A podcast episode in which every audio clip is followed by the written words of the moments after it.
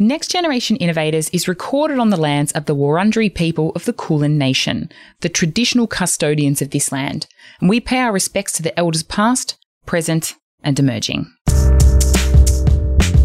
Hi, I'm Alicia Stevenson, your host for this episode of Next Generation Innovators, a Future Women podcast in partnership with AusIndustry's Entrepreneurs Program. Each week, we tap into the stories behind some of Australia's most successful entrepreneurs and how they've scaled their ideas into global businesses. Today, I'm speaking with Desley Maidment, CEO and co founder of State of Escape. The brand's signature escape bag earned cult status within months of its Australian launch in 2013, and the rest of the world soon followed. But this was just the beginning of State of Escape's evolving collections. Desley, welcome to Next Generation Innovators. Thank you very much for having me. I'm looking forward to having a conversation with you today. Desley, I distinctly remember being at a cafe in Melbourne and noticing just how many women had a state of escape bag. It sort of came from nowhere and then it was everywhere. And it's a real cult product now. How do you create that kind of cult following?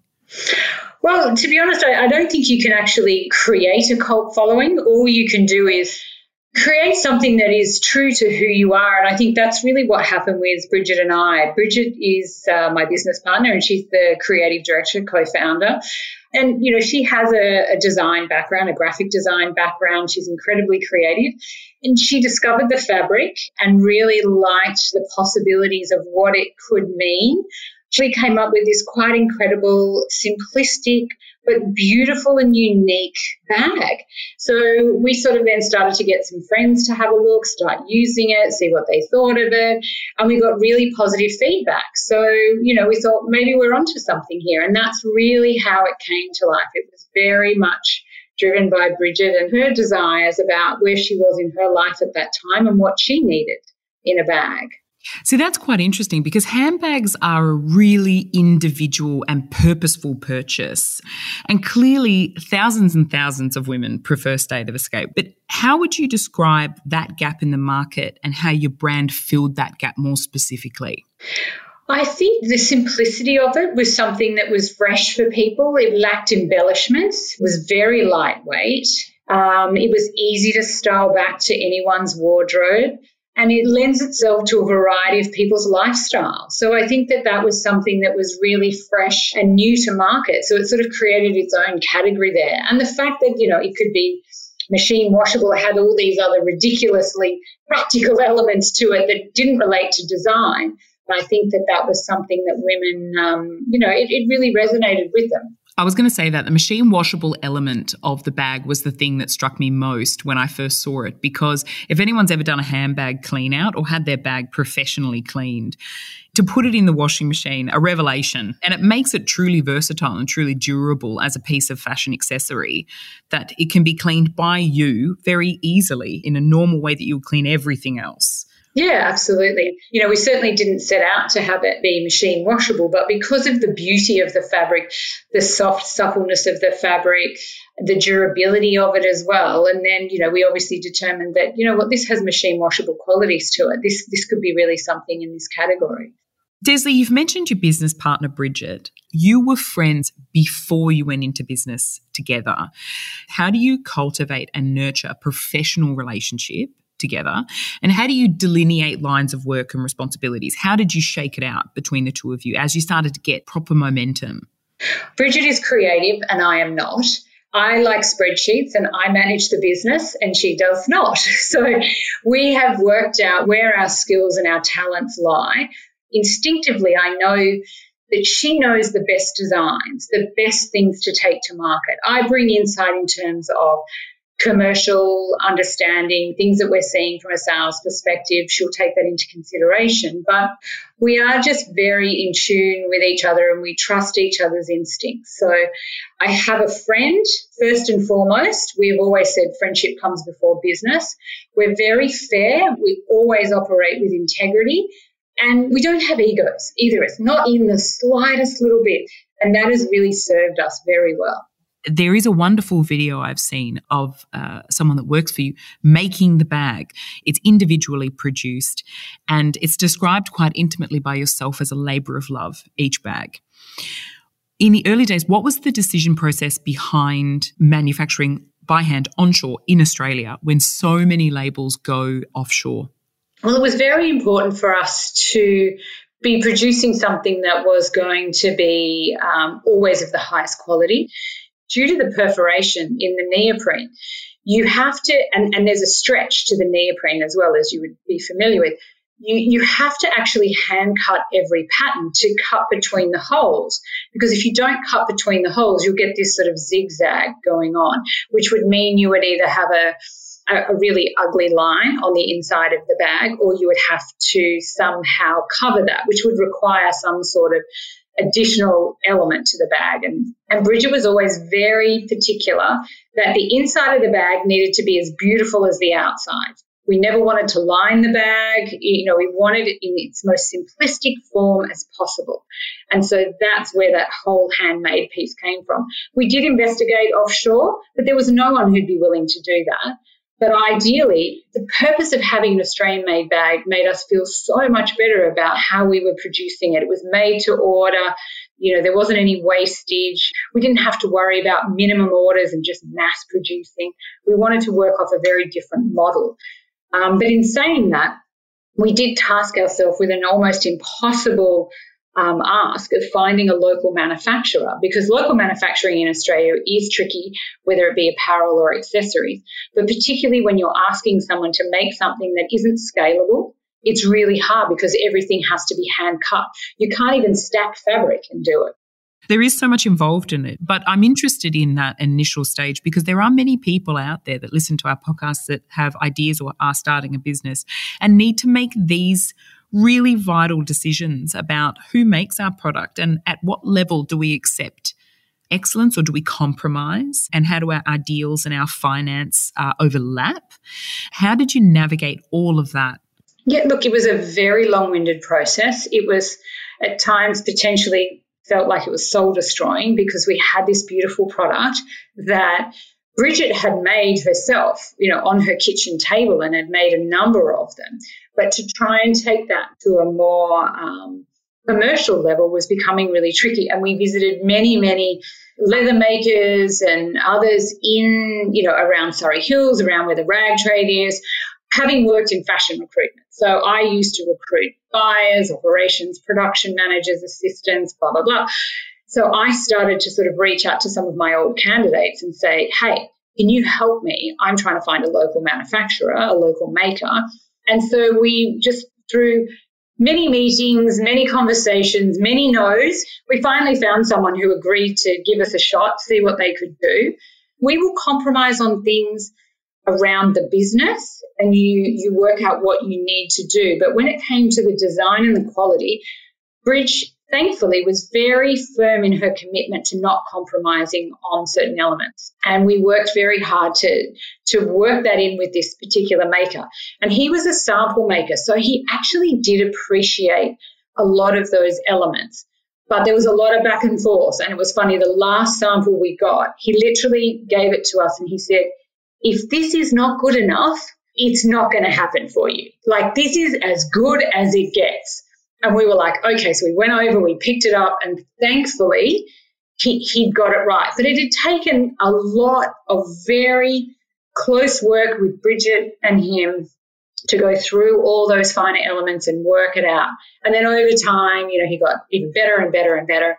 It was a really long process. So for anyone starting, you know, you just can't give up, I guess, is, is where we went. We just had to stick to our guns and we'd find the right person to make this for us. So I suppose get used to hearing no, get used to it being a long process, and don't compromise on the things that you've identified in the early piece are the really important parts to you and have a friend who's a graphic designer who you start the business with who's really pedantic about getting exactly what she wants.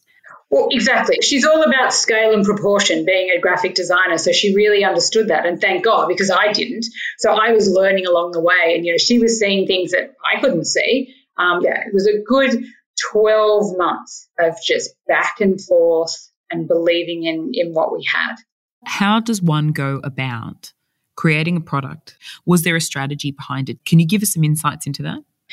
There was definitely, you know, a huge a level of naivety that, that existed between Bridget and I in terms of that cult bag creation. We never set out to do that. What we did set out to do, though, was create a product that had that versatility, but was also really beautiful. And as I said, it, it's the simplicity of the design. We really just believed in keeping it simple for women because the complexities of our lives are there already. So it's about simplifying the choice. And part of the name, like we obviously came up with the name State of Escape, that was partly because Bridget and I had a small family. We used to work, we hadn't been working, and we wanted to escape. We wanted to get out there and live our lives and also be able to take our families on these journeys.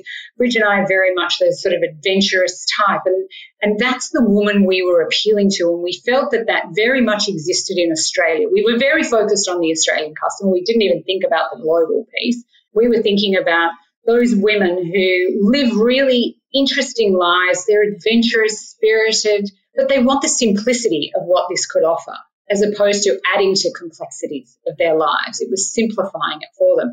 And they could literally put half their life inside this bag or just a little bit of their life, you know, whether they have children or they don't, whether they're going to work or to the gym or whatever that was in those initial stages. It was really very much about that and about the travel because we do feel in general Australians are adventurous.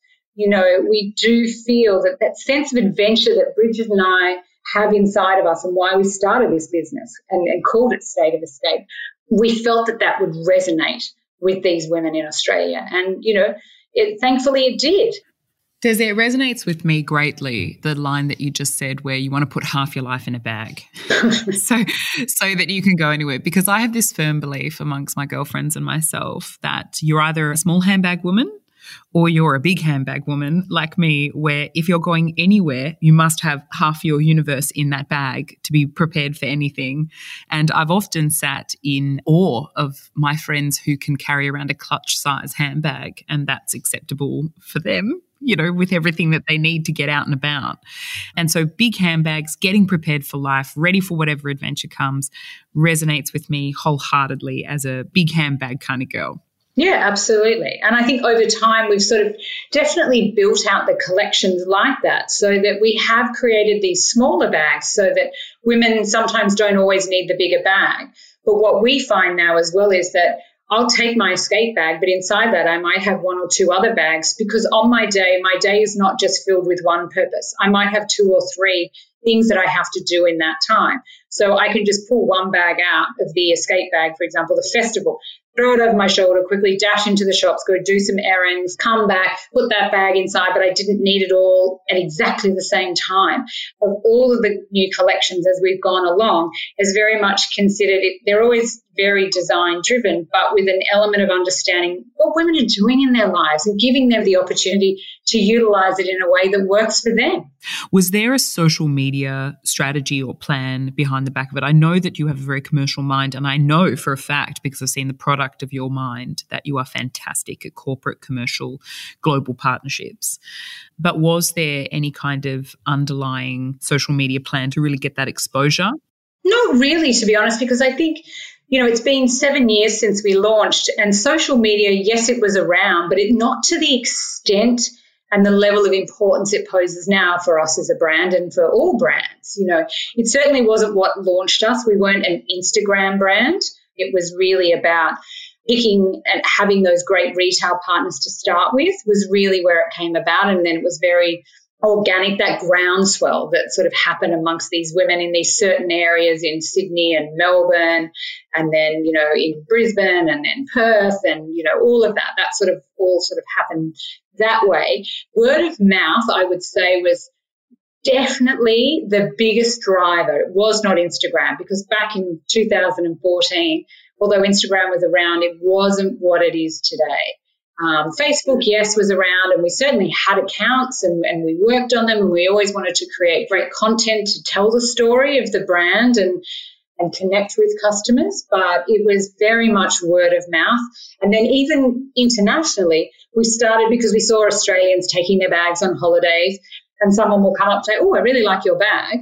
Where's that from?" And I think that continues today, even with all the other social media strategies that we have in place that are incredibly important to the success and the continuing driving of audience. Just having a beautiful product on the arm of somebody and then somebody who works in the industry sees that bag, approaches that person, asks that question, and off we go. Another market, another entry. It's incredibly satisfying to hear that the secret source of creating a cult brand is a good quality product, the right branding partners, and word of mouth of one good quality product to another. Yeah, it's about having a really authentic community of people, and you do trust your friends, you trust your work colleagues, you trust those people that have the product, they've used it, they have positive things to say about it. You know, there, there are so many people who are influencers, and it's hard to always understand where the authenticity now sits. I'm interested on that note specifically to your thoughts on this in terms of the fashion industry more broadly. It's changed significantly over the last 10 years, and there's a greater and greater divide between traditional and new age fashion brands. What do you think that fashion brands need to espouse to be long lasting and to make it into the future in the ever changing fashion industry?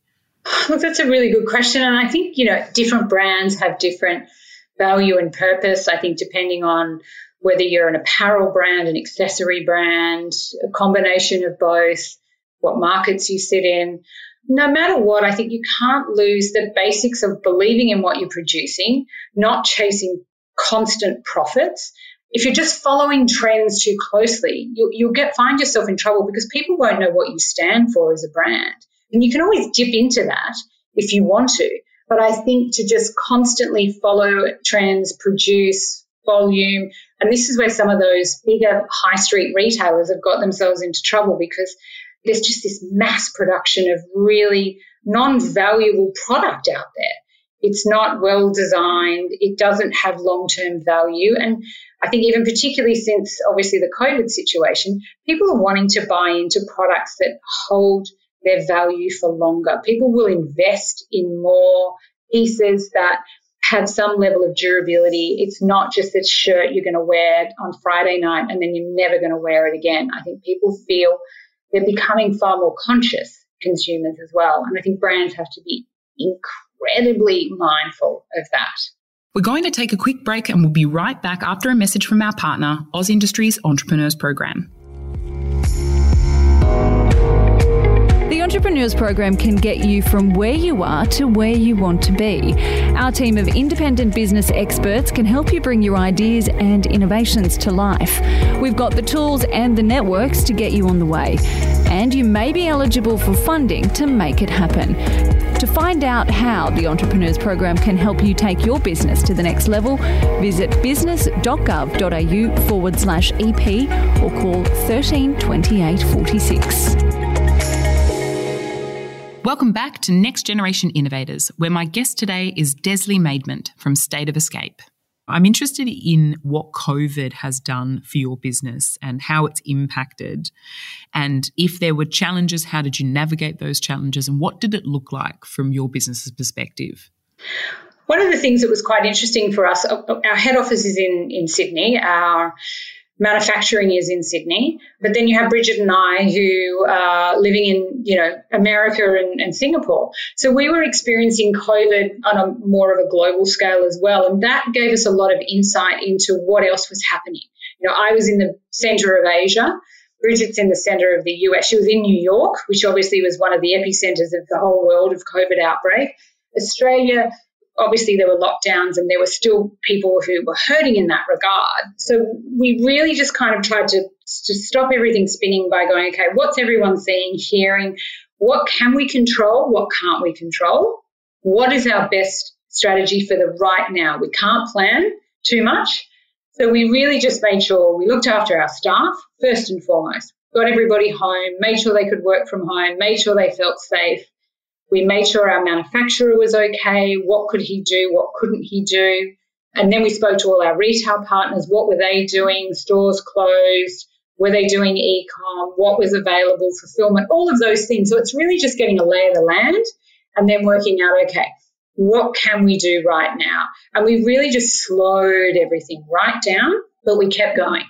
Touch wood, we were, you know, we were quite fortuitous. We didn't have any orders cancelled. We didn't have any massive impact on the what was already in motion. What was impacted was that people stopped forecasting what they would be buying if they were going to be buying those kind of things. But we just kept ticking along with, with e-commerce, with their e-commerce, and just really keeping it very simple and, and short time frames. Let's get through this week because everything was changing every day from one country blowing up to the next. But the good thing that came out of that was we all became incredibly much more connected about exactly what was going on. I made sure I was very across all of, I mean, I'm always across the financials, but even deeper and where are we at and where are we going to be at if everything stops for the next three months, where are we going to be at? All of those things. So it actually was a really great time to take a breath. In the early stages, what were your first key hires in the business, aside from yourself and Bridget, of course? What were the first key hires and why? Yeah, the, the first key hire was really um, was this Belgian lady who was who's a very good friend of ours now, and she came in to help us. So she had a marketing background, but she ended up helping us just fulfill orders because everything was blowing up so much. But then another really key hire was in the, the financial side of things. So getting somebody to really look after even just the simple things of bookkeeping and really managing cash flow because before that it was me and I knew every dollar coming in and every dollar going out. But as we got bigger and bigger, and I was doing everything from QC to fulfillment to going to the post office, and same with Bridget, we were doing everything we realized that we really had to keep our eye on the finances. So we brought in a part time sort of bookkeeper finance lady who is still with us today and is now um, our head of finance and operations. And then we also worked with a number of sort of I guess consultants outside that Bridge had in the creative space in terms of like art direction and really making sure we got the brand right. Because again, that was sort of, you know, Bridget's background and she understood the importance of really nailing that brand piece. The product was doing well, it was selling itself, but we really needed to get the brand positioning right. From there, it started to be more about uh, production. You know, having Bridget manage production and design and all of that was just insane, and purchasing and yes, it was just a rolling beast all of a sudden. It's amazing. I love to hear that one of your first hires. This always makes me really happy because it proves this well worn point that I have when I give people startup advice a lot, which is, you know, what is something we should focus on? And I always say healthy startups, healthy organizations have a keen eye, a hawk eye on finances. And it is the sole role of that person to ideate around finances and to anticipate where problems are going to be. Because as you've just beautifully said, it's one thing to know where the dollars are coming in and where they're going out. But if you have one person focusing on that, they can almost anticipate when there's going to be some issues. I always find it's, uh, incumbent upon people who start organizations to almost hand that across to someone who keeps an eye on it for you so you can pay attention to everything else. Absolutely. And you have to be able to do that. And I think, as I said before about working in recruitment and in fashion, one of the things I saw time and time again, unfortunately, is the biggest issues were cash flow for people in the rag trade. One of the number one reasons people will fail is they don't have someone with a financial head in the business looking at what is going on and being able to get those right terms of trade, even just simple things like that, and being quite fierce and determined not to say, okay, you can just pay us whenever. It isn't easy, and you do have to kind of earn the respect, but that's again where you try and find and you work very small and you, you kind of keep it simple and don't dump 10,000 units on a retailer and expect them to sell it and then give you the money for it work really small. And again, that's where that local manufacturing really helped us because we could do really small drops of product because then they could actually pay the invoice as well. If you're producing offshore, you've got to have these minimums and then you've got this huge amount of investment you've made in product. And then you've got to try and make sure that people are going to pay you for it. And you've paid for, you know, purchasing of raw materials. And we were never going to be one of those brands that didn't pay their makers. And to this day, we still pay our maker within 48 hours of him delivering our product. He gets paid regularly, twice a week. Whereas there are people out there who are so awful that do not pay their makers, and I do not understand how they can sleep at night. So that's something that's really important to Bridget and I as well. Well, and how you don't foster terrible relationships from that because money is so central to people's sense of security. But I tell you what, Desi, you could not be preaching to the choir any harder than what you are now. You know, if I was to make one song about doing anything, it would be about cash flow you know, cash flow runs away from you, overextension, and then massive risk. And, you know, that's a one, two, three punch that I've seen so many times. So I love that that's something that's come up organically here. Just smart, good business. In that vein, we always ask one final question. You know, for those listening that have a great business idea or they're just starting out, what's one piece of advice overarchingly that you would give to those people? Look, operating with integrity. I believe that that will come back at you in so many positive ways about the relationships you develop with your suppliers. It's about the relationships you develop with your retail partners. It's about the relationships you develop with your staff. It's about then being able to navigate those tricky times because you've set up these really positive, strong relationships where people will support you. It's about trying to keep it really simple at the beginning as best you can. Don't overcomplicate things. Trust your gut you know, don't don't be opportunistic. Just think it through and think about what you're trying to achieve. And if it's all about the money, it's it's not. You need you need a much deeper passion and drive because there will be days where you will cry. There will be days where you're so exhausted and you've worked seven days a week, and the guilt from not seeing your family as much as you'd like, or or not spending as much time with your friends, or all of those things. You have to know how to how to accept that you're working towards something that means so much that you know at the end that there is something that is so positive about this, and those around you will support you and guide you. And then you'll be so excited, and the, and the joy and the the values that that brings to your life and those around you is also great. You know, the, the suppliers, the retailer, everybody is feeling good about these situations. And I know I'm making it sound like there's never any problems. There are always. I, I, do, I'm a big believer that it will work much more in your advantage than being demanding and unrealistic and very self centered. That's fantastic advice. I cannot reiterate to you enough how much fantastic, profound, real, genuine advice has come across in this podcast. Thank you so much for your time. Absolutely. Well, thank you very much for the opportunity to have a chat and to share our experiences. We I really appreciate it, and, and, and I know Bridget does too. So thank you. Thanks so much for listening. Next Generation Innovators is a Future Women podcast made in partnership with AusIndustry's Entrepreneurs Program and is produced by Good Shout. Make sure you subscribe so you don't miss an episode, and we'll see you next week.